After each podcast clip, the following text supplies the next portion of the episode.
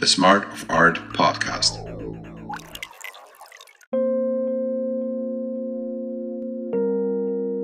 Art and creativity contain more wisdom for humans than any university, religion, or teaching organization in the world.